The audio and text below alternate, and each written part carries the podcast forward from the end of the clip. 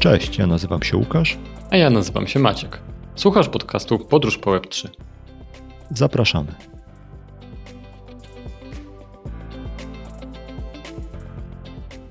Cześć Maćku. O czym dzisiaj będziemy rozmawiać? Powiedz mi. Myślę, że możemy porozmawiać o dwóch rzeczach. Mianowicie mamy już dawno przekiszony portfel odcinkowy, także porozmawiajmy o tym, gdzie zainwestujemy nasze ciężko zarobione euraski, w jaki projekt to the moon e, zainwestować, żeby to było sensowne i godne.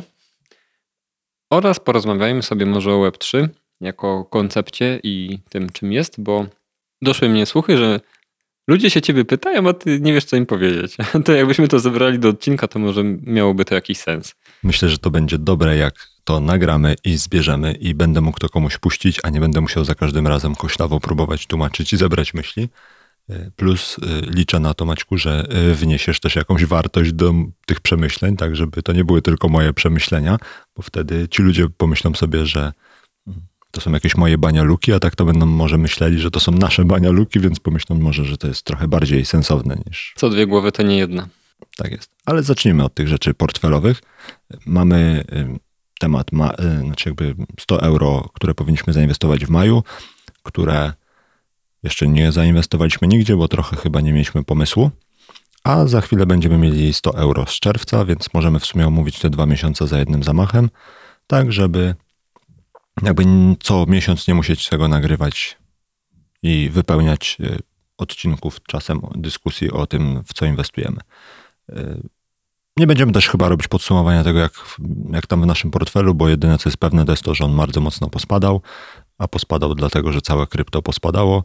Nie tylko krypto, e, giełda amerykańska też pospadała, wszystko pospadało, bo stopy procentowe podnieśli, inflacja wybuchła i tak dalej, więc e, darujemy sobie podsumowanie, bo to będzie tylko informacja o tym, że ten portfel stracił pewnie z 50% albo lepiej swojej wartości początkowej. Zwłaszcza, że y, chyba nasza pożyczka się y, wyzerowała, także ten y, mały, malutki kawałeczek e, portfela, który został skonwertowany chyba z USDC 30, tak? Te 30 USDC, rozumiem. 32 że... chyba tam było, tak.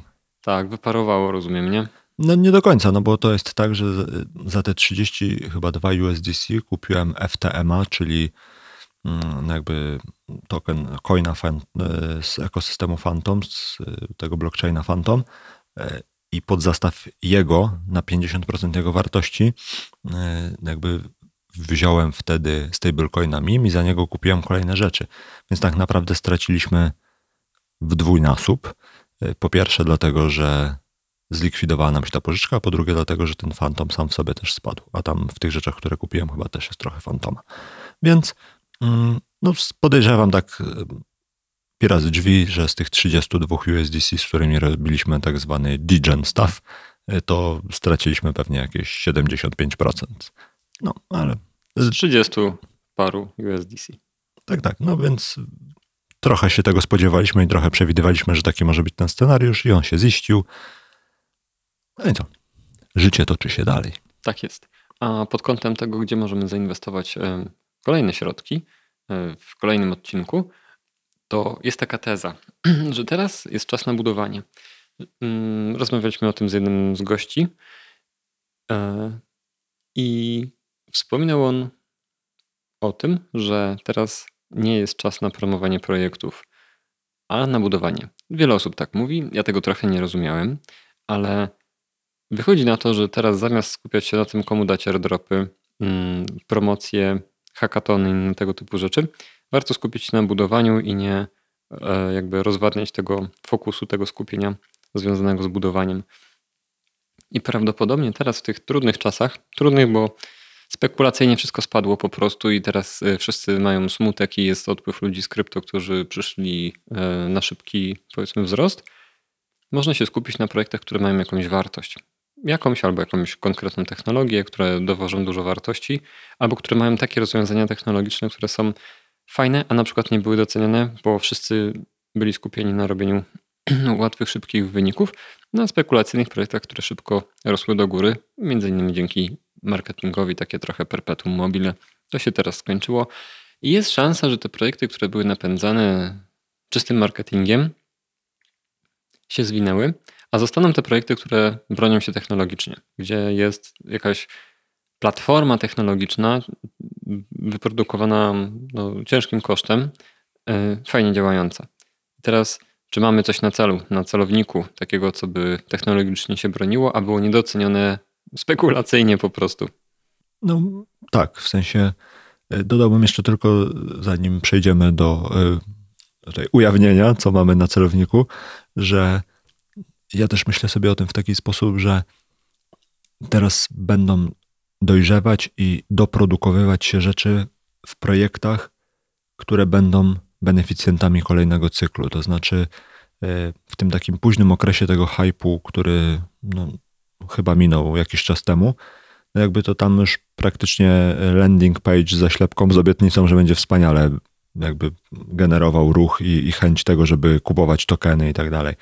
I teraz to, co wspominała czynią często nasi goście, z którymi rozmawiamy, to jest to, że warto spojrzeć też, co jest pod spodem tych tokenów, które dostajemy, albo tych projektów, które gdzieś tam obiecują różne rzeczy, a potem się okazuje, że nie do końca te rzeczy tam są, tylko są zrobione w najlepszym wypadku tak partyzancko. I teraz miejmy nadzieję, że właśnie te projekty sobie popoduupadają i jakby stracą też zaufanie i zainteresowanie ludzi z całego świata, a jakby na kolejną falę, na kolejną falę wjadą na białym koniu projekty, które są dopracowane, przetestowane, które dają funkcjonalności, które są realnie potrzebne i które rozwiązują coś ciekawego, albo przynajmniej mają do zaoferowania coś ciekawego. I teraz myślę, że sądząc po naszej rozmowie z Robertem z Dasha, to ten Dash e, wygląda jak coś takiego, co E, nabudowało mnóstwo e, technologicznych rozwiązań i mnóstwo ciekawych rzeczy, tylko w ogóle tego nie promowało, przez co trochę bokiem ominął ich ten cały hype, który był w roku tam 21 i chyba pod koniec 20. Mm, więc to, co ja bym proponował, to żebyśmy kasę z jednego z miesięcy, albo z maja, albo z czerwca, zainwestowali w Dasha. Po pierwsze, dlatego, że wydaje się, że oni są dobrze wyekwipowani na to, żeby wejść y, jakby w kolejną, jakiś taki w kolejny cykl y, projektów opartych o krypto. Co ciekawe, to co oni budują, czyli taką y, digitalową gotówkę, też jakby to jest coś, co ma takie realne zastosowanie i potencjalnie może mieć jakieś takie przełożenie na, na to, co widzimy na co dzień gdzieś w rzeczywistości. Nie wiem, czy akurat w Polsce, ale Jakbyśmy wybierali się na wakacje do Wenezueli, co chyba nie jest najlepszym pomysłem, to tam byśmy mogli te pieniądze spożytkować na zakup czegokolwiek w sklepie, z tego co mówił Robert. No ale też y, w Stanach Zjednoczonych jest cała masa sklepów, w których to można użyć tej technologii, także to też nie jest y, w oderwaniu od y, rzeczywistości projekt. Wieloletni zresztą. Oni już mają przecież bogatą i długą historię. Projekt jest duży pod kątem również liczby osób, które na nim pracowały. I no, wydaje się, że technologia jest mega dopracowana. Również ciekawe jest to, że intencje do budowania tego projektu wydają się, że nie są takie, mm, wiesz, związane z, powiedzmy, ze spekulacją czy z szybkim zarobieniem. Tak, to raczej jest projekt, którego intencje są takie, powiedzmy, fundamentalnie, jakby to powiedzieć, prospołeczne, ideologiczne, prospołeczne i tak dalej choćby to jest fundacja non-profit, czy, czy, powiedzmy organizacja non-profit, tak? To znaczy to nie jest organizacja, która ma na celu zrobienie skarbca i potem reinwestycje. Więc to może mieć dwie konsekwencje. Ponieważ nie jest non-profit, to projekt będzie prowadzony z mindsetem non-profit, więc raczej kurs może nie iść w górę. To jest takie moje, moja pierwsza refleksja, że jeżeli filozofia firmy, ludzi, którzy są dobierani, ludzi, którzy prowadzą tą organizację, nie jest zorientowana na zysk, to być może ten kurs tego tokena, no pod kątem naszego wiesz, zwykłego inwestycyjnego portfela, no bo nasz portfel jest inwestycyjny, no nie chcielibyśmy na nim tracić, być może to będzie takie, to będzie taka lokata, która powiedzmy ten fragment nie będzie tracił, ale może nie będzie zyskiwał. Z drugiej strony, jeżeli spojrzeć na ryzyko potencjalnej utraty, no to fajnie byłoby nie zainwestować tych pieniędzy w kolejny projekt, który się zwinie po prostu albo wyzeruje, prawda? Więc ten e, Dahash ma no w naszej opinii po prostu takie fundamenty, które pozwalają uznawać go za bardzo solidny i stabilny projekt dostarczający ciekawego rozwiązania, szybkiego portfela, wygodnego portfela do przesyłu e, środków, a jednocześnie stabilny, niedoceniony. Tak, i ciekawe jest to, że mają przygotowaną całą masę różnych rozwiązań i nowych projektów i rzeczy wokół Dasha, które z tego co Robert mówił, no są już testowane, są już dobrze przetestowane i teraz czekają na to, żeby zostały odpalone, łącznie z tym zdecentralizowanym Twitterem. Nie będę ukrywał, że jestem sceptykiem y, przenoszenia wszelkiej maści social mediów na blockchaina, ale nie wiem też, co oni zrobili, w jaki sposób, ale no, przynajmniej wygląda na to, że tam jest dużo rzeczy zbudowanych i jeżeli jakaś część się, tak powiedzmy kolokwialnie, przyklei do rynku, to i tak powinno być nieźle, więc tak, to jest nasz taki pierwszy pomysł y, pod kątem y, inwestycji. A drugi, od dawna rozmawiamy o tym, że chcielibyśmy wejść w warstwę drugą Ethereum. Rozmowa z Piotrkiem z L2Bit, mam wrażenie, że ostatecznie nas przekonała do tego, że to jest ciekawy taki obszar rynku Web3, który warto by było zeksplorować. E, ostatnio Optimizm, czyli jedno z takich rozwiązań drugiej warstwy, zapowiedział airdropa i tam też jakby udostępnił narzędzie, w którym można było zobaczyć, ile dostanie się e, tokenów OP, chyba one się będą nazywały. Więc w Optimizm już nie wejdziemy, bo już dali airdropa. My spróbujemy wejść w Arbitrum, które jest według L2Bit najbardziej popularnym projektem warstwy drugiej. Y, jest bardzo dużo plotek o tym, że w tym roku będzie ten airdrop, więc po prostu kupimy, myślę, ETH i wrzucimy go na Arbitrum i spróbujemy nim tam, nie wiem, coś z nim zrobić, wymienić go może albo cokolwiek innego.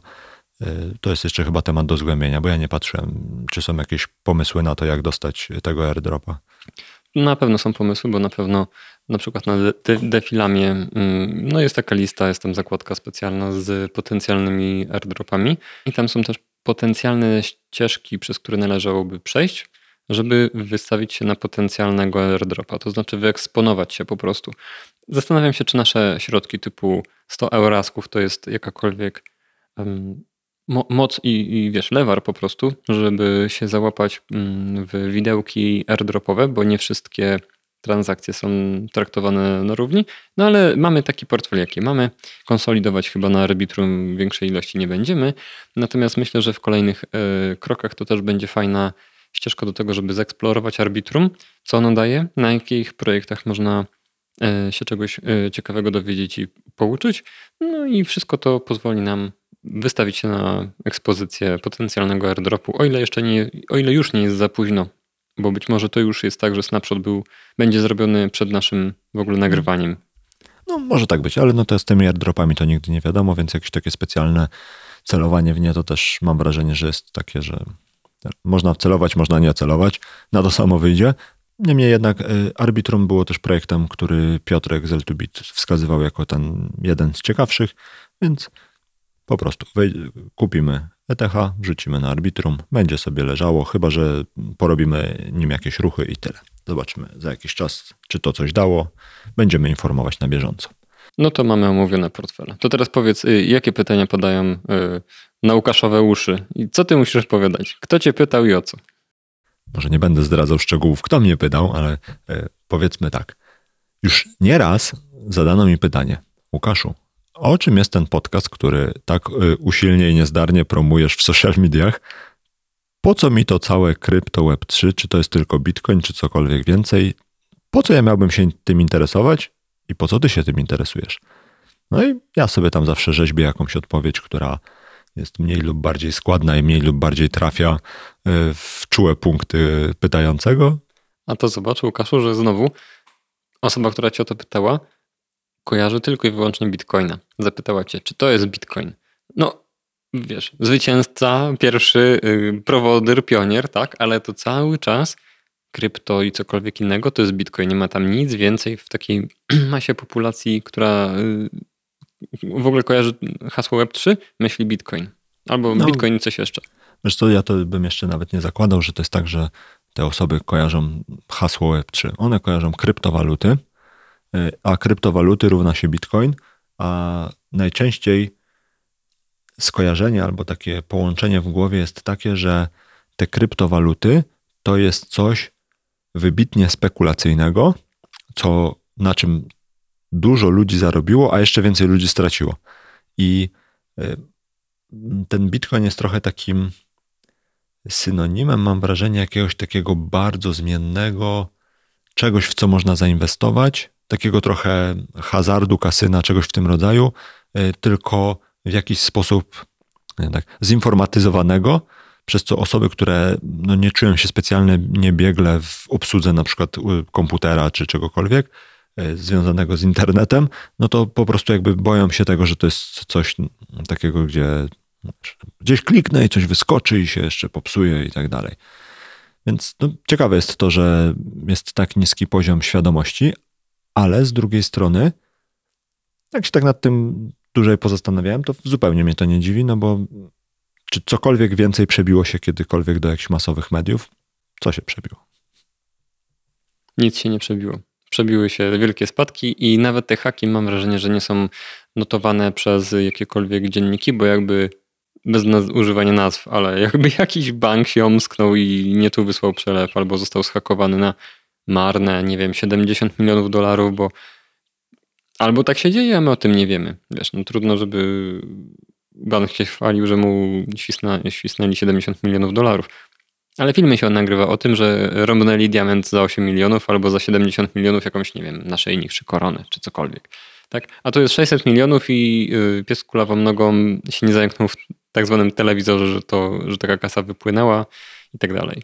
No ale to też jest chyba wynika z tego, że przez długi czas wszystko, co związane z krypto, miało taki, taki nimb y, czegoś dla hakerów, y, czegoś takiego super skomplikowanego i czegoś takiego, co też potencjalnie wystawia cię na jakieś takie niebezpieczne doświadczenia w internecie w stylu, nie wiem, jakieś kupowanie narkotyków albo czegoś takiego. No nie, w sensie to, tak to się kojarzyło i tak też trochę było przedstawiane, a mam wrażenie, że tak było przedstawiane po pierwsze dlatego, że tak było, a po drugie dlatego, że no, takie niezrozumienie naturalnie prowadzi do tego, że jakieś takie skrajności się przedstawia i próbuje z nich robić jakiś taki stan jakby to, to że no, jakby to jest standard, no nie? I teraz jak wychodziły te wszystkie historie tam na przestrzeni lat z tym, że nie wiem, na Silk Roadzie płaciło się bitcoinem, bo nie dało się go wyśledzić, czy coś tam jeszcze, no to to jakby wystarczyło rzucić parę jakby elementów tej, tej, tej układanki, a reszta się łączyła sama w taki wydźwięk, żeby to było takie groźne i niebezpieczne. Więc no,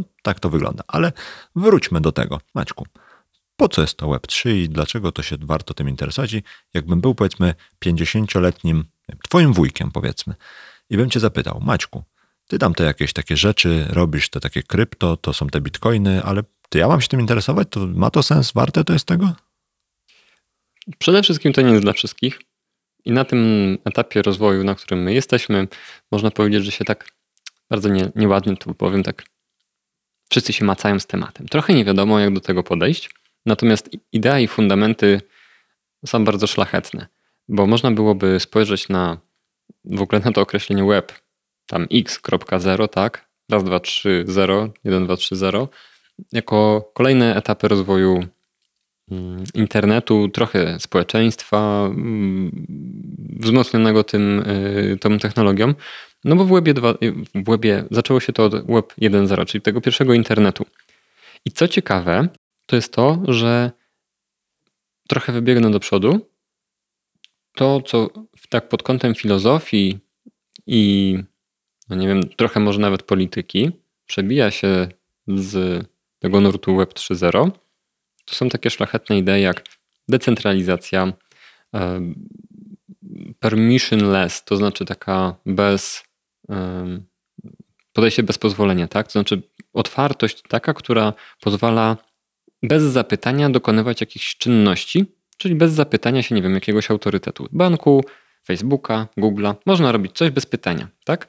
Są takie bardzo ciekawe koncepty, ale jeżeli cofnąć się do tyłu, to w tym webie 1.0 to były dokładnie te same, bardzo podobne tezy stawiane do, do, do, do opracowania protokołu TCP/IP.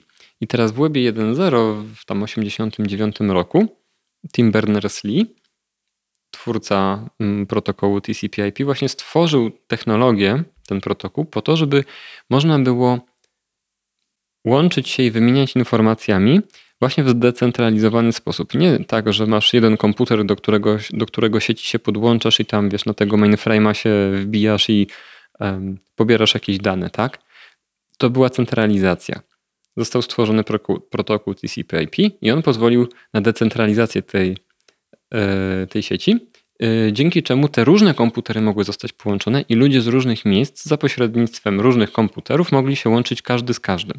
I to była decentralizacja. I to jest bardzo ciekawe, bo to pozwoliło na stworzenie stron internetowych, które były tworzone oczywiście w taki powiedzmy statyczny, niezmienialny, tak zwany immutowalny wiesz, sposób, że ty jako użytkownik nie mogłeś tam nic zmienić ta komunikacja była jednokierunkowa. To było read-only. Dla ciebie to było read-only, czyli ty mogłeś sobie wejść na rozkład tak, jak masz rozkład PKP. Ty go nie zmienisz, ty go możesz sobie z tej tabliczki na dworcu odczytać i tak wyglądały słupy ogłoszeniowe strony internetowe jako słupy ogłoszeniowe e, w tym świecie Web 1.0. Potem gdzieś w 2004 przyszedł Web 2.0. Oczywiście te daty na pewno są płynne, tak? To nie ma jakiegoś tam, wiesz, przełomu, to są nurty. Koniec renesansu i początek renesansu, nie? No Kiedy wiesz, no, w, w, tych datach czasami się przyjmuje jakieś wydarzenie historyczne typu śmierć kogoś, wojna jakaś i tak dalej, nie? Narodziny kogoś. E, natomiast tutaj to trochę jest tak, że te nurty się ścierają tak jak mody na przykład. I, ale masz rację, no te renesansy to też były mody, prawda? Więc e, w tym Webie 2.0 jest otwarcie na partycypację użytkownika, czyli te treści, które są wyświetlane, mogą być również tworzone przez użytkowników. Przykładem jest Facebook, na przykład, gdzie treści, które są wyświetlane, są de facto tworzone w 100% przez użytkowników. Facebook tylko dostarcza platformy, na której użytkownicy tworzą treści, mogą je konsumować, czyli czytać i mogą je tworzyć, czyli pisać. Mamy read-write, wcześniej był tylko read. No i teraz wchodzi Web 3.0 i to jest o tyle ciekawe, że w ogóle to określenie Web 3.0 zostało, ten termin został ukuty przez Gavina Wooda e, w 2014 roku, a Gavin Wood jest e, no, jednym z co-founderów Ethereum, czyli tego blockchaina. Czyli okazuje się, że Bitcoin był tym prowodyrem, który stworzył blockchain, tą technologię, która pozwala na decentralizację, kopytko, na decentralizację, a sam termin został stworzony przez Gavina Wooda z projektu Ethereum. Być może też dlatego, że Ethereum dostarcza czegoś więcej niż sam Bitcoin, który dostarcza środka płatniczego, powiedzmy w takiej najprostszej postaci, ale też y, filozofii decentralizacji. Na Ethereum, być może o tym jeszcze kiedyś porozmawiamy z jakimś gościem, jakie są różnice pomiędzy blockchainem a, e, przepraszam, Bitcoinem a Ethereum, bo Ethereum dostarcza też maszyny, o tym rozmawialiśmy z Bartkiem, maszyny obliczeniowej, komputera takiego globalnego i tam można zrobić dużo więcej rzeczy. No i teraz te idee stojące za Web3, takie jak decentralizacja, przecież to już było w Web 1.0, czyli tak jakby cały czas rozmawiamy o tym, że ta decentralizacja jest ważna, e, ten taki empowerment, tak, umożliwienie społeczeństwu partycypacji w tej globalnej wiosce, dostępu do danych, e, umożliwienia różnych rzeczy, jak bumerang wraca. Trochę mam takie wrażenie, że Web 2.0 było tą fazą centralizacji, powiedzmy, to, to byli ci źli ludzie, powiedzmy, tak oczywiście, w, wiesz, z tej perspektywy, tak, że Google jak ci zamknie serwery, to wszystko leży. Facebook jak cię wyrzuci, to nie odzyskasz tych danych, które mozolnie 15 lat postowałeś cały czas, nie? Więc um, kto, ta, ta permissionless nie ma czegoś takiego, to znaczy oni mogą cię usunąć, co więcej, to wszystko jest centralizowane za twoim loginem. Z drugiej strony e, Web 3.0 chce to naprawić, powiedzmy, bo Web 3.0 dostarcza ci decentralizację opartej właśnie o blockchain, czyli te maszyny, ten cały blockchain jest zduplikowany na konkretnych, znaczy w swojej masie na wielu komputerach. Jeden padnie, reszta stoi. Permissionless, czyli nikt się, nie musisz się nikogo pytać o to, czy możesz coś zrobić. Masz swój portfel, blockchain jest otwarty, wrzucasz tam cokolwiek, tam to zostaje. Podnosisz opłatę, ale wszystko inne e, jest przechowywane na blockchainie. Ja bym Maćku tylko jeszcze cofnął się o jeden krok, bo to, co opowiedziałeś, to jest jakby historia ewolucji tych web od 1 do 3. I teraz warto by było taką metaforę pokazać, że to jest jak wahadło.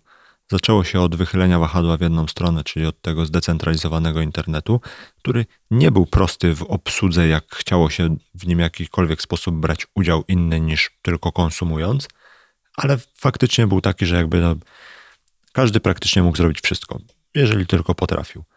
Potem przyszły czasy wahadło wychyliło się w drugą stronę i przez cały ten okres, jak to wahadło leciało w drugą stronę, wydawało się, że jest super, bo był jakiś taki moment, w którym te platformy ułatwiały robienie coś, czego te platformy, czyli na przykład, no nie wiem, Facebook czy Twitter, ułatwiały robienie coś, co wcześniej było trudne, bo na przykład postawienie sobie bloga albo e, jakiegoś tam, nie wiem, platformy, na której się chciało publikować inne treści, było trudne, więc ich pojawienie się powodowało, że ludzie myśleli, że teraz jest lepiej, po czym wahadło przechyliło się w drugą stronę i teraz widzimy wszystkie potencjalne problemy albo istniejące problemy z tymi platformami, czyli od takich e, w stylu cenzury, blokowania, współpracy z jakimiś tam autorytarnymi rządami, jakby dopasowywania e, algorytmów pod kątem tego, żeby spełniać wymogi państw autorytarnych i tak dalej, i tak dalej.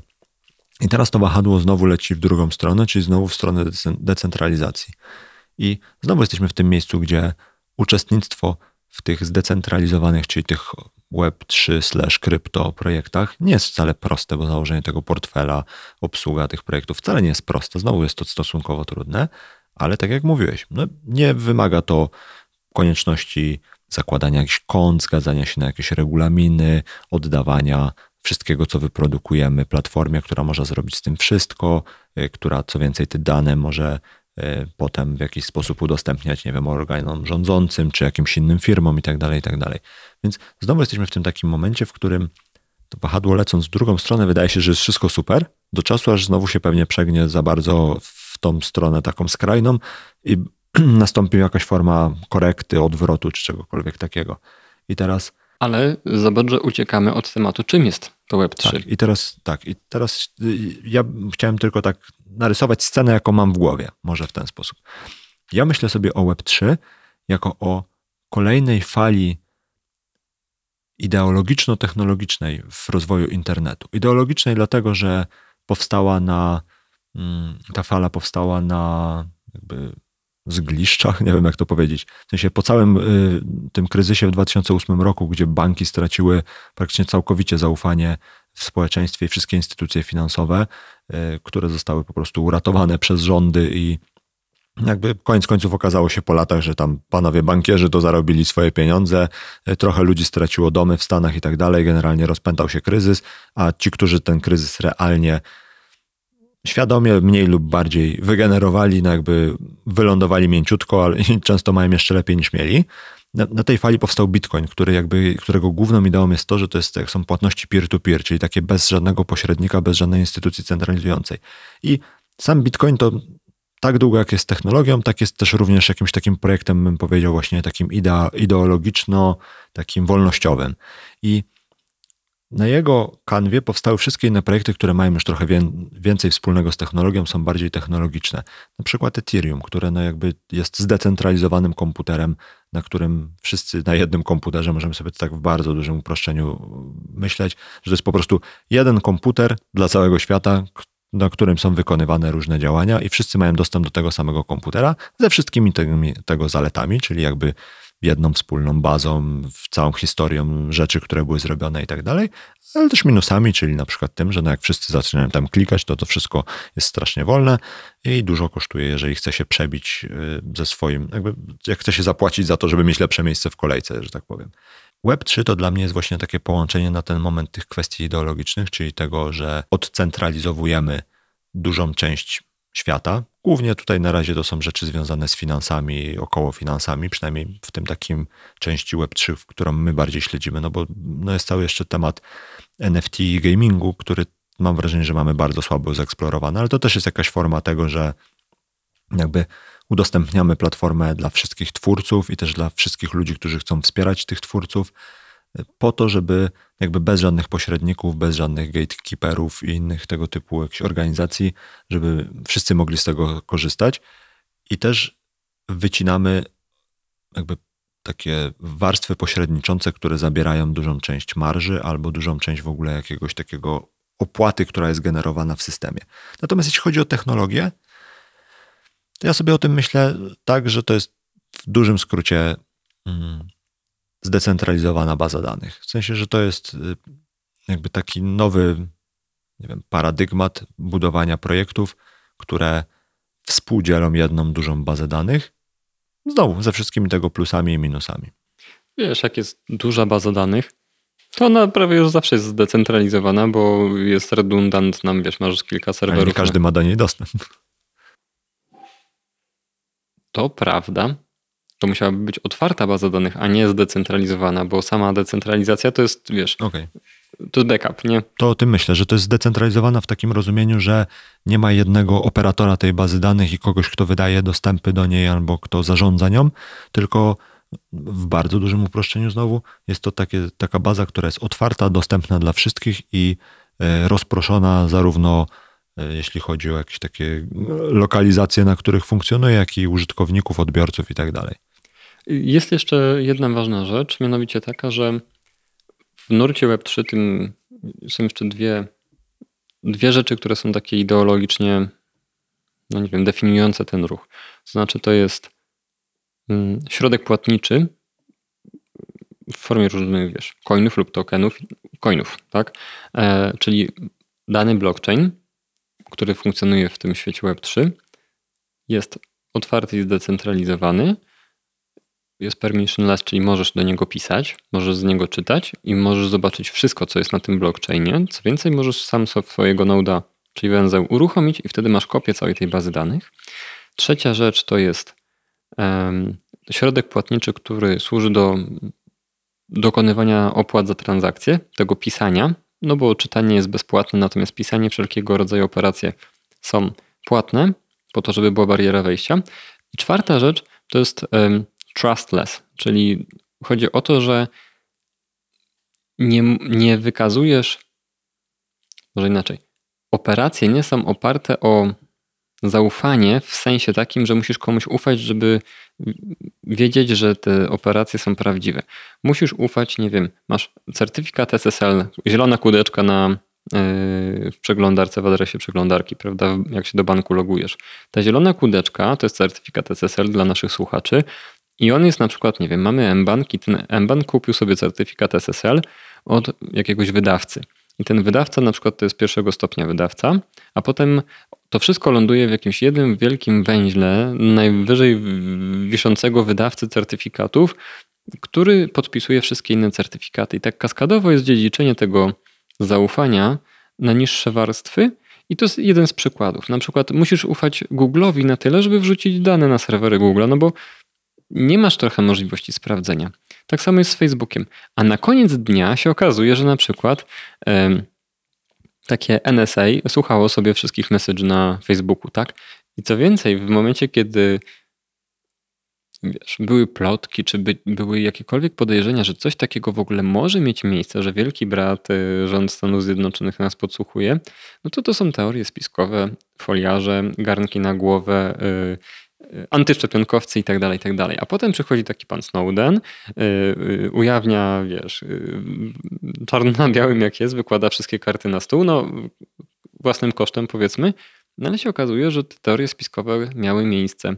I to jest tak, że w świecie Web3 ten blockchain, on stanowi ten dowód autentyczności, bo wymagało to wykonania olbrzymiej ilości pracy i wydania wielkich ilości pieniędzy na y, energię elektryczną, która została zamieniona w ciepło konkretnie, po to, żeby inwestycja no, w, to, w tą energię uwiarygadniała dany blockchain, dane transakcje.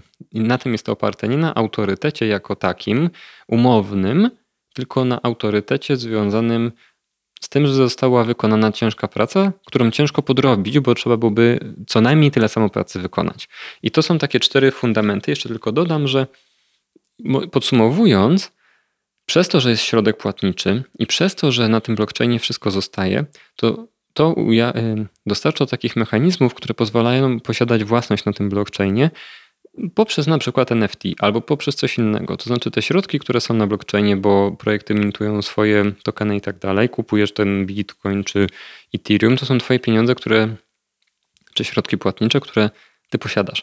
I teraz patrząc z perspektywy tych wszystkich webów, można byłoby powiedzieć tak, że web 1.0 to jest read, web 2.0 to jest read write, a web 3.0 to jest read write own.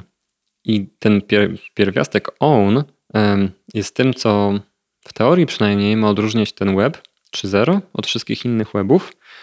No i teraz oczywiście ma miejsce to, co powiedziałeś, czyli wahadło centralizacja versus decentralizacja. Co się trochę scentralizujemy technologicznie, to jest nacisk otoczenia, regulacji, lobbyystów i tak dalej na to, żeby coś znowu scentralizować, bo teraz jest wielka batalia o to. Jesteśmy w takim dniu, kiedy Luna stablecoin upadła, kiedy UST. ban...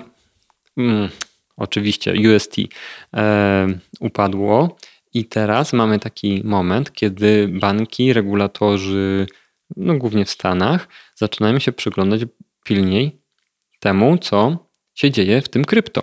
I pojawiają się wymogi KYC, na co wszyscy marszczą się bardzo mocno, którzy byli tymi original gangsta, wierzącymi w tą ideę, i ideowcy, tak? No, wszystkie takie wielkie ruchy są zapoczątkowane przez ideowców, którzy widzą ideę, w którą, wiesz, idą w ciemno i poświęcają temu życie i swoją całą, wiesz, energię. A potem się okazuje, że to wszystko może potencjalnie spalić na panewce, bo przyjdzie bank i regulator i ideę de decentralizacji, anonimowości i tej permissionless, yy, wiesz, tej nie umiem tego przetłumaczyć, tej idei permissionless, zamienia ci na KYC, czyli na permission yy, z dowodem osobistym, jeszcze gorsze niż byś jak wypłacał pieniądze w bankomacie albo powiedzmy, nie wiem, płacił w kasie gdzieś w sklepie gotową, tak, która gotowa jest anonimowa, nie? Ale jakbyś chciał teraz, takie zagrożenie, że to się na tyle yy, scentralizuje i o, obłoży regulacjami, że będzie to trudniej nie wiem, że, że, że, że płacenie w oparciu o krypto będzie trudniejsze niż płacenie w oparciu o gotówkę, którą mamy teraz. Wiesz co, jeszcze bym tylko wrócił do tego e, twojego hipotetycznego wujka. Zastanawiam się, czy to, co powiedzieliśmy, nie jest trochę za bardzo skomplikowane i za trudne dla niego, bo teraz jakby sobie tak wyobrazić, czy na przykład, no nie wiem, nasi rodzice powinni wchodzić w krypto. Moim zdaniem nie za bardzo. W sensie to chyba jeszcze nie jest ten moment, kiedy to jest y, jakby, jakby środowisko, czy te projekty, żeby one były przygotowane na przyjęcie ludzi, którzy jakby nie są też do końca świadomi tego, w jaki sposób to robić bezpiecznie. I teraz trochę nie mam na to odpowiedzi, ale mam wrażenie, że świat działa w takim modelu, że jak coś się zaczyna robić niebezpieczne i to się zaczyna robić niebezpieczne dla dużej liczby osób, to instytucje różnej maści, mogą być państwowe, mogą być niepaństwowe, one dochodzą do takiego momentu, w którym jak taki dobry rodzic stwierdzają, że one teraz tutaj hmm, pozgarniają to wszystko i uczynią tą piaskownicę znów bezpieczną.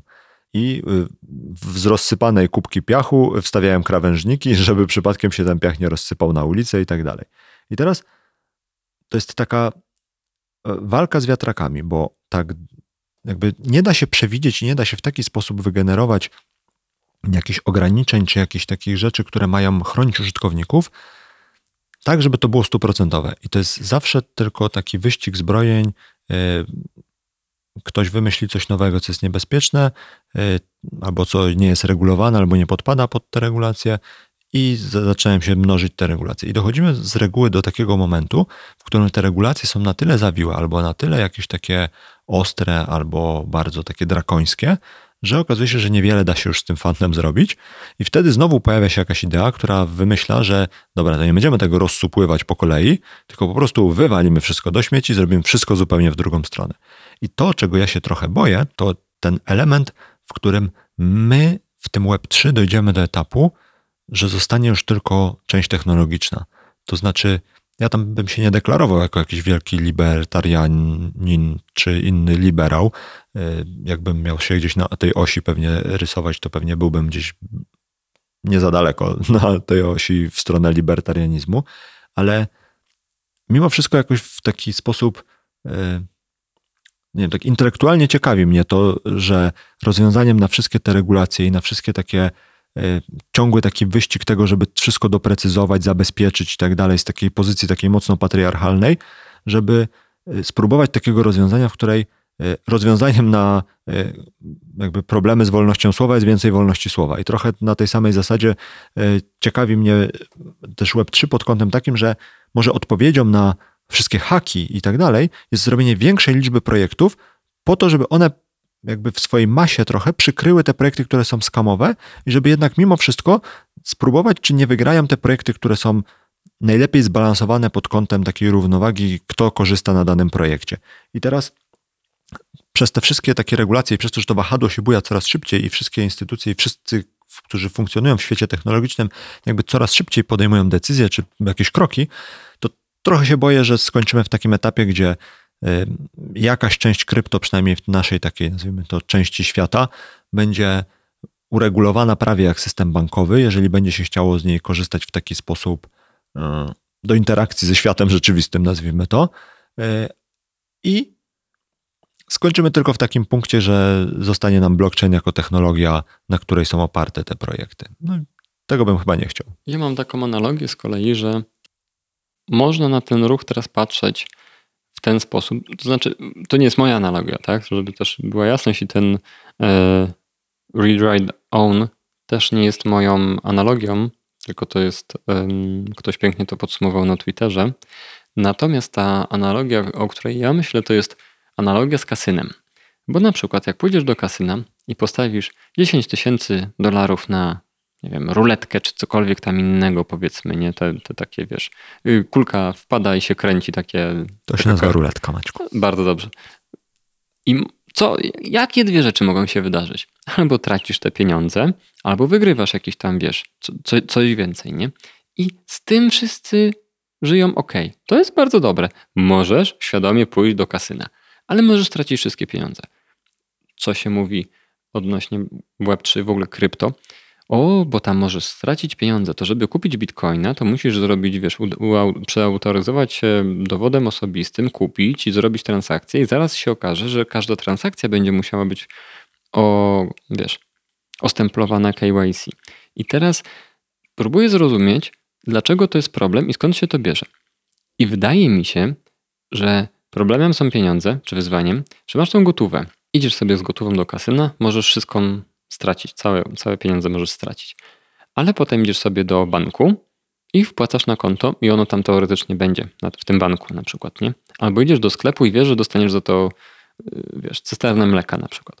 I wydaje mi się, to jest taka moja teza, wiesz, próba zrozumienia tego ruchu całego, czemu to jest, czemu jest presja regulacyjna, że być może to jest tak, że w dobrej wierze, albo nie w dobrej, tylko w, cynicznie i z wyrachowaniem próba kontroli potencjalnych dróg obejścia regulatora i, i, i dużych graczy tak zwanych, zakładając ten pozytywny scenariusz dobrych intencji, regulator mówi tak, ok, ale jak idziesz do kasyna, to na kasynie jest napisane, to jest kasyna, możesz stracić wszystko, co posiadasz. Idąc do banku, jest napisane, to jest bank, tu teoretycznie nie stracisz nic, co posiadasz, a idąc do sklepu, jak cię ktoś oszuka, to go możesz zapuszkować, nie? Za oszustwo na przykład. Pana policjanta zawołasz, nie dostałem cysterny mleka i albo dostaniesz, albo on pójdzie do więźnia tak zwanego. No i teraz w krypto być może jest tak, że ty nie wiesz, czy poszedłeś do kasyna, do banku, czy do sklepu. Jako taki użytkownik, wiesz, z ulicy, nieświadomy, albo i nawet świadomy, co pokazuje upadek luny, idziesz do budynku, a wychodzi, wiesz, idziesz do budynku z napisem banka, wychodzisz, oglądasz się za plecy, tam jest napisane kasyno na przykład, nie? I tylko, że ja nie widzę miejsca na to, znaczy wiesz, wiesz o co mi chodzi, że nie, nie wiadomo, bo to nie jest uregulowane, co jest co, ale tak sobie z drugiej strony myślę, że to wcale nie jest tak, że regulacje yy, polegające na tym, że jesteś OKYC-owany, tak, musisz pokazać dowód wszędzie, rozwiążę problem zmiany szyldów tej organizacji, bo ta organizacja powstanie, zrobi coś, yy, wiesz, czego ty nie zrozumiesz, i ty nie, bo ty nie znasz tych literek. Na przykład nie przeczytasz, że tam był bank, tylko kasyno na przykład. Nie myślałeś, że kasyno to jest bank, albo odwrotnie. I, i tak będziesz narażony na niebezpieczeństwo tego, że nie przeczytałeś. Tak samo jest z kredytami, wiesz, pożyczki chwilówki i ludzie płacą, nie wiem, kilkadziesiąt procent rocznie za kredyty, które, wiesz, nie mogą spłacić. Za to się, wiesz, regulatorzy jakoś nie biorą, nie? Więc ciężko mi powiedzieć, jakie są przyczyny tej regulacji, a jednocześnie to jest tylko wycinek, tak? To znaczy te, te, te, te całe DeFi i te wszystkie ruchy finansowe to jest tylko i wyłącznie wycinek szerszego obrazka. W dodatku na takim etapie, kiedy trochę nie wiadomo, jak o tym wszystkim myśleć i co z tego się wykluje, bo tu też jest taka teza, że to gdzie jesteśmy teraz, to te rzeczy, one się za 10 lat zupełnie będą wyglądać inaczej i to, co my teraz budujemy, wszystko pójdzie do śmieci, bo to wszystko nie ma sensu, bo znajdziemy rozwiązanie, że ta technologia dostarczy rozwiązań na problemy, których jeszcze nie wiemy, jak, do, do jakich możemy to jeszcze wykorzystać. Na przykład tak, jak było ze stronami internetowymi, gdzie to były, nie wiem, gazety w najlepszym wypadku, albo ulotki, albo wizytówki wiszące w internecie. Teraz mamy sklepy internetowe, nie? No, y, wiesz co, no tak, no ze wszystkim tym, co mówisz, się zgadzam. Mnie tylko, mówię, martwi trochę to, że jako społeczeństwo przyjęliśmy taką, albo przyjęliśmy, albo jakby przyjęło się, bo nikt tego jawnie nie przyjął, takie podejście, że y, jakby jedyną drogą na rozwiązywanie jakichś zagrożeń jest ich oregulowywanie. W sensie taki, trochę taki wychowywanie pod kloszem, no nie? W sensie próba traktowania ludzi w, jakby we wszystkich tych krajach tak, tak zwanego powiedzmy zachodu jako ludzi takich trochę których y, możliwości intelektualne y, są tak niskie, że nie są w stanie zrozumieć, co jest dla nich bezpieczne i są bardzo podatni na wszelkiej maści jakieś szarlatan, szarlatanerie. A może są? Troch, może są, tylko nie mam takiego poczucia, żebyśmy kiedykolwiek spróbowali zrobić coś innego. I zobacz, że to, co się dzieje na przykład na Twitterze albo na innych platformach, to jest to, że jak ktoś mówi głupie rzeczy, to definiujemy, znaczy robimy, znaczy tak, jest zbiór głupich rzeczy w internecie, no nie? I teraz ktoś kreśli linię, która oddziela głupie niebezpieczne od głupich bezpiecznych. No i ktoś mówi, ok, to teraz to, żeby poradzić sobie z głupimi, niebezpiecznymi rzeczami, to to, co z nimi zrobimy, to będziemy je cenzurować. No tylko nie mówimy, że będziemy je cenzurować, tylko mówimy, że będziemy je ograniczać albo cokolwiek takiego. I teraz, co się dzieje? W sensie, jak na to reagują ludzie? Nie reagują na to w taki sposób, przynajmniej nie wszyscy, że mówią: OK, super, brawo, dziękujemy, że zabraliście nam te głupie, niebezpieczne rzeczy, bo my jesteśmy tacy takie gapcie jesteśmy i my nie wiedzieliśmy, co jest niebezpieczne i super, że ktoś to nam zdjął z oczu, to nie spróbujemy tego. Nie będziemy pić tej benzyny, mimo że ktoś w internecie mówił, że to jest super napój, no nie? No, kasujemy to. A potem się okazuje, że ci ludzie, którzy wierzą w te rzeczy, które są głupie i niebezpieczne, oni się tylko radykalizują. No i generalnie powoduje to jakiś tam roz, taki rozjazd w społeczeństwie, że są ludzie, którzy są zradykalizowani z jednej strony i ludzie, którzy mają to w nosie albo są zradykalizowani w drugą stronę.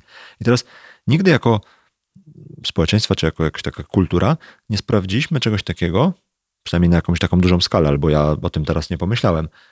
Co zrobić, jakby to zostawić samemu sobie? To znaczy, powiedzmy w sztuce to funkcjonuje że nie cenzurujemy sztuk. Nawet jeżeli są głupie i nawet jeżeli są jakieś tam obrazoburcze czy jakieś inne, to konsensus jest raczej taki, na znowu w naszej części świata, że zostawiamy te sztuki. Są ludzie, którzy protestują, którym się to nie podoba, ale je zostawiamy, bo zakładamy, że ludzie z grubsza, którzy, nie wiem, chodzą do teatru, powiedzmy, są w stanie zrozumieć, przetworzyć to, jakby nie trzeba ich w ten sposób chronić. No i teraz.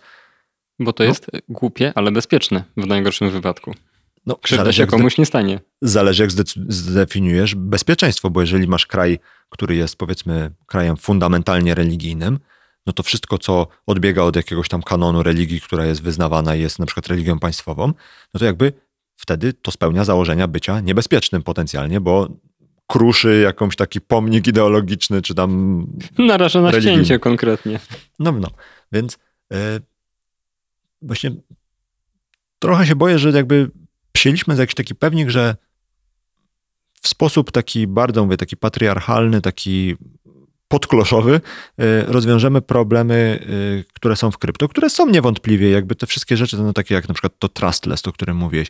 No, nasz mm, bohater naszych kilku odcinków, czyli Polygon, jakby wszystkie znaki na niebie i ziemi wskazują na to, że wszystko można o nim powiedzieć, ale nie to, że jest trustless, biorąc pod uwagę to, że wszystkie klucze do multisiga, którym jest podpisany, prawdopodobnie są w rękach kilku osób, którzy są z imienia i nazwiska znani. I teraz wystarczy, że przyjdzie do nich pan w kominiarce z karabinem i poprosi ich o te klucze i będziemy mieli powtórkę z Ronina. Tak, w bardzo dużym uproszczeniu, oczywiście, no tam trzeba by do tego przypisać jakiś poziom prawdopodobieństwa i tak dalej, ale no, w dużym skrócie może się to wydarzyć.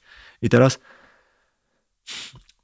mówię, chciałbym i życzyłbym sobie tego, żebyśmy dali krypto czy całemu temu ekosystemowi Web3 trochę czas na takie dojrzenie i zobaczenie, co jest w nim istotne i co jest w nim ważne, a co jest w nim nieważne. Bo teraz mam wrażenie, że dorośli ludzie patrzą na taki ekosystem Web3 z dwóch perspektyw. Jedna to jest taka, że to jest zastępstwo dla banków i instytucji finansowych, DeFi, wszystkie stablecoiny i tego typu rzeczy. I druga rzecz to jest jakaś tam zabawa. No nie?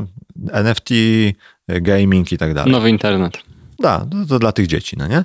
I teraz skupiamy się na tym, żeby generować jakieś regulacje, czy jakieś rzeczy, obostrzenia i tym podobne, żeby przypadkiem jakby ta część taka finansowo-instytucjonalna w krypto była bez, bezpieczna w cudzysłowie, a zostawiamy cały ten ekosystem taki ten dla dzieci, no nie? I teraz to, co się dzieje w tych grach, to jest nic innego jak odwzorowanie gospodarek, jakichś takich, no nie wiem, wręcz jakichś takich społeczności czy czegoś takiego, bez jakiegoś większego nadzoru, albo co gorsza, z nadzorem firmy, która na tym zarabia, no nie? I jakby tym się nikt nie interesuje, bo traktuje to jako formę zabawy. I teraz, skoro pozwalamy, powiedzmy, tym dzieciom bawić się w taki sposób zupełnie hulaj dusza piekła nie ma, a znowu dorosłych próbujemy zagonić w ramy jakieś takie obostrzenia, żeby ich chronić przypadkiem, czy jakoś tak, nie wiem, działać na ich korzyść. I teraz wydaje mi się, że coś tu poszło nie tak. W sensie wolałbym, żebyśmy zostawili to Web3 w takim stadium, żeby sobie to wykiełkowało i zobaczyli, w którą stronę to pójdzie, nieograniczone i niespętane jakimiś takimi dziwnymi regulacjami wzajemnie wykluczającymi się. I dopiero może jak to już będzie miało jakąś masę i wtedy zobaczymy, co w tej masie jest ważne i istotne, to wtedy zastanowili się raczej drobnymi kroczkami, co tu ewentualnie trzeba by było w jakiś sposób regulować albo usprawniać, albo, no nie wiem, zabezpieczać, e, a nie mm, teraz tak jakimś takim wielkim toporem próbowali ciosać to wszystko, licząc na to, że przez przypadek nie wykosimy czegoś ważnego. No bo to jest trochę tak, jakbyśmy wzięli nie wiem, jakiś mówię, wielki topór i próbowali drobną gałązkę oskrobać z kolców, no nie, bo kolce kują. No i a że przy okazji urżnęliśmy pół tej gałązki, no to no sorry, wyda, wydało się, znaczy wydarzyło się, no nie? I teraz Mój, moja taka największa obawa z tym całym ruchem Web3 jest taka, że to zostanie tylko technologia blockchain, która sama w sobie jest ciekawa i która jest jakimś tam ruchem, który jest, no nie wiem, tak jak tam rozmawialiśmy z Marcinem Żeteckim, no brzmi trochę jak kolejny taki trend w technologii, tylko już nie taki trend, który jest, y, a może ciągle jest, ale my tego nie widzimy, ale takim trendem, który nie zaorze wszystkiego, co było poprzednio, tylko jakby dobuduje kolejny klocuszek do tego całego ekosystemu aplikacji desktopowych, webowych, mobilnych, wszystkiego, co jest dookoła, dobuduje jeszcze jakiś kolejny klocuszek, który będzie miał swoje zastosowanie, który będzie miał jakieś swój, swoje miejsce w tej układance, będzie mniej lub bardziej ogólnodostępny, ale będzie jakby dawał jakąś wartość i ta technologia będzie niosła ze sobą też jakąś wartość w tych projektach, w których będzie wykorzystana. Nie chciałbym tego, ale w dużym skrócie wydaje mi się, że możemy w tym miejscu skończyć, przynajmniej jak patrzę na to na dzisiaj, w ten smutny deszczowy dzień, który nie nastraja specjalnie pozytywnie. No i widzisz, ta pogoda, nie wiem, czy to przez nią, czy przez twój, yy, twoją naturę Łukaszową. Bro, przez mój wrodzony optymizm. Yy, tak, yy, zobacz, że z próby definicji, czy wyjaśnienia, czym jest Web3, zboczyliśmy na problemy Web3 i, i wszystko, co najgorsze. Wujek jest na pewno żywo zainteresowany, czym jest Web3 po y, litanii problemów. Więc, żeby powiedzmy podsumować takie w taki ogólny sposób, czym jest to Web3, to wydaje mi się, że można byłoby to określić, że Web3 poprzez kontrast z tym, co jest obecnie, czyli że Web3 jest to ruch, powiedzmy, technologiczny i społeczny, pozwalający na nie tylko pisanie i czytanie do internetu, ale także posiadanie własności w tym internecie przez to, co zapewnia technologia blockchain. I to jest o tyle, wydaje się, minimalne minimum, y, o tyle minimalne minimum, które możemy określić, bo